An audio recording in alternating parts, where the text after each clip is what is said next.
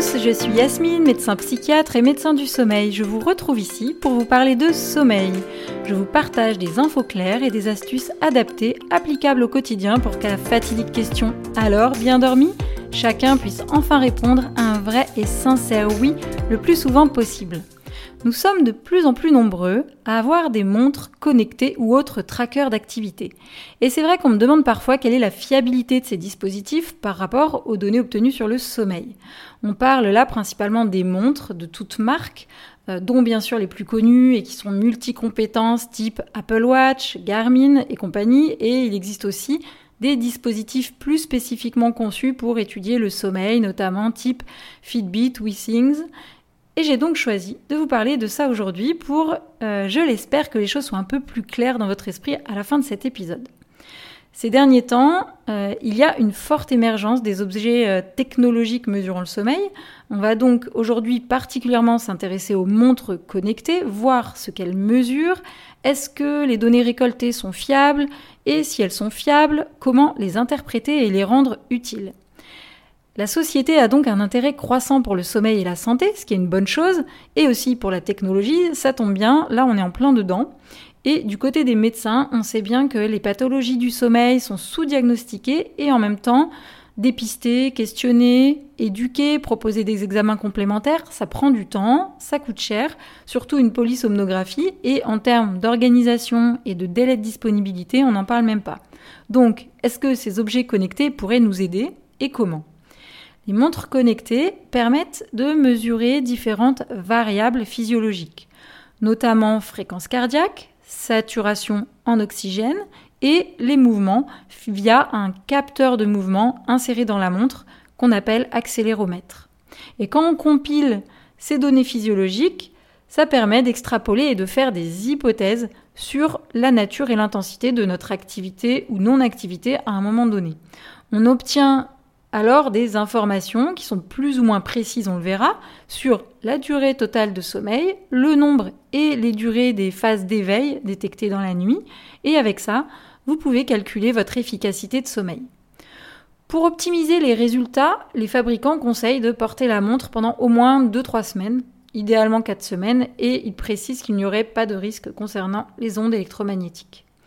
Pour vous donner un ordre d'idée des résultats que vous êtes censé retrouver lors de l'analyse des données de votre montre, je vous refais un petit topo de la répartition idéale des différents stades de votre sommeil et comment ils se caractérisent. Un sommeil de bonne qualité se compose généralement de 4 à 5 cycles de 1h30, eux-mêmes composés de plusieurs stades. Le stade 1, c'est l'endormissement en début de nuit, il, est, euh, il représente 5% de notre temps de sommeil.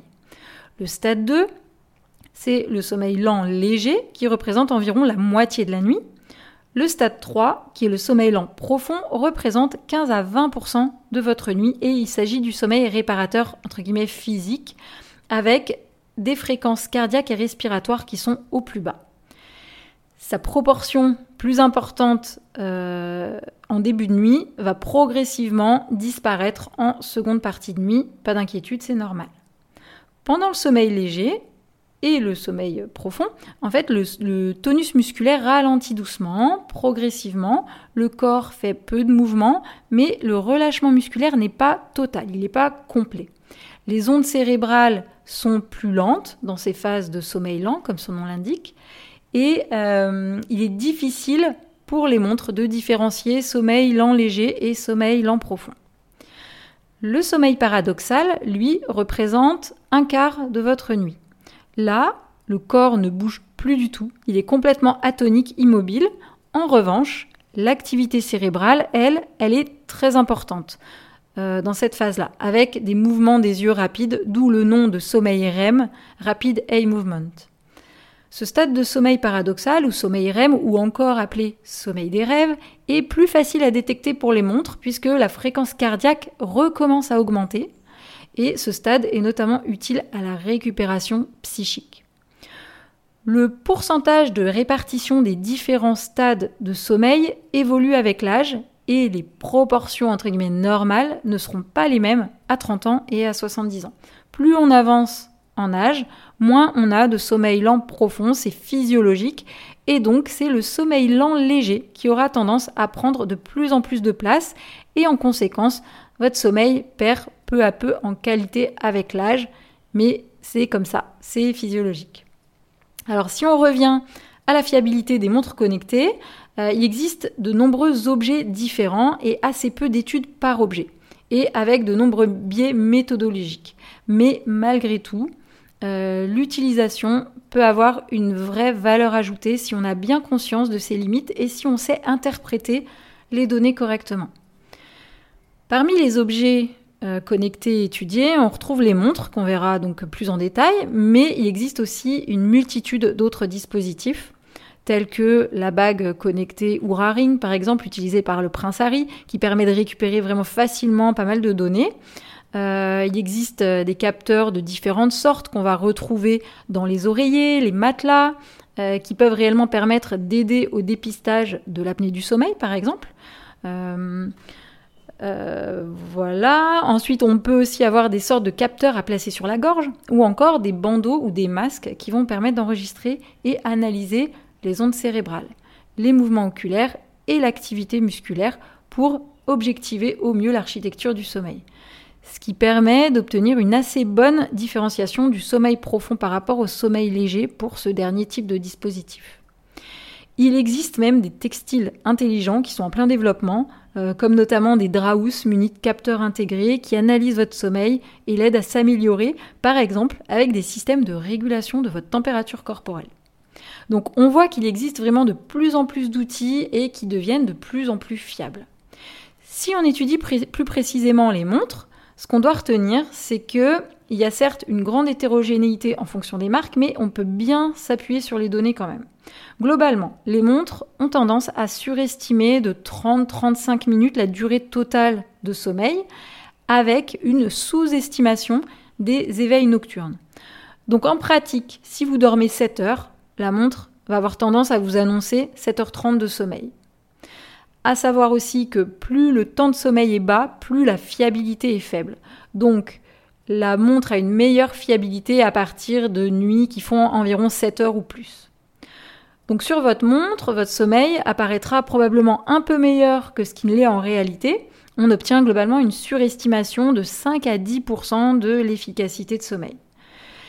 Mais finalement, ça c'est pas très grave, puisque l'intérêt d'un tel outil, c'est plutôt de suivre l'évolution et de comparer vos propres données euh, à vous-même de façon répétée.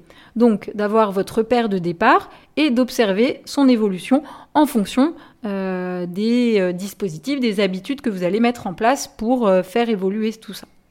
Donc les montres connectées, c'est quand même pas mal parce que ça a une bonne précision pour un dispositif qui finalement n'est pas un dispositif médical et surtout qui est très facile d'utilisation, qui prend peu de place, qu'on peut porter au poignet facilement, l'emmener partout avec soi.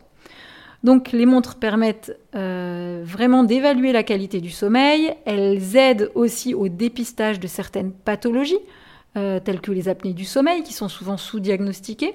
C'est aussi un moyen d'évaluer sur le long terme l'évolution et les effets d'une prise en charge dans l'amélioration du sommeil. Donc elles peuvent vraiment jouer un rôle d'éducation et vraiment un rôle bénéfique pour la santé.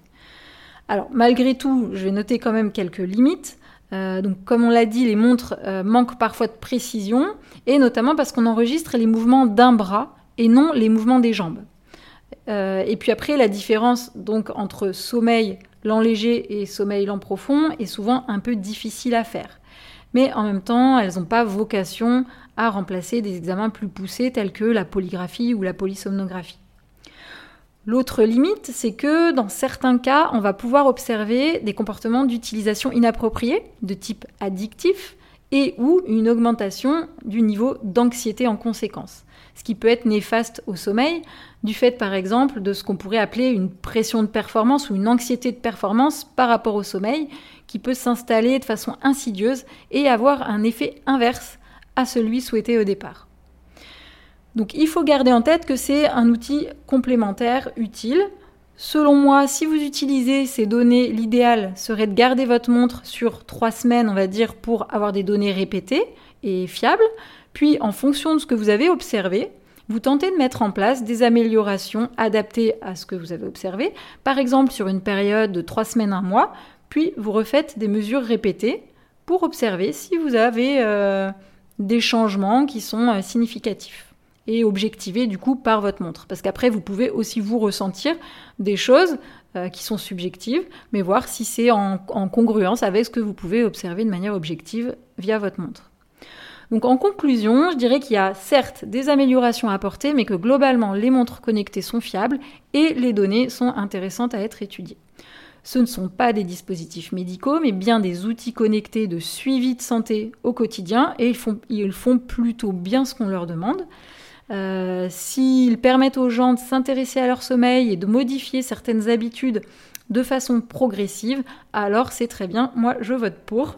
Voilà, c'est terminé pour aujourd'hui. J'espère que cet épisode vous a plu. Vous pouvez me retrouver notamment sur Instagram sur le compte Yasmine Dog Dodo. Je vous remercie pour votre écoute et vous dis à très bientôt.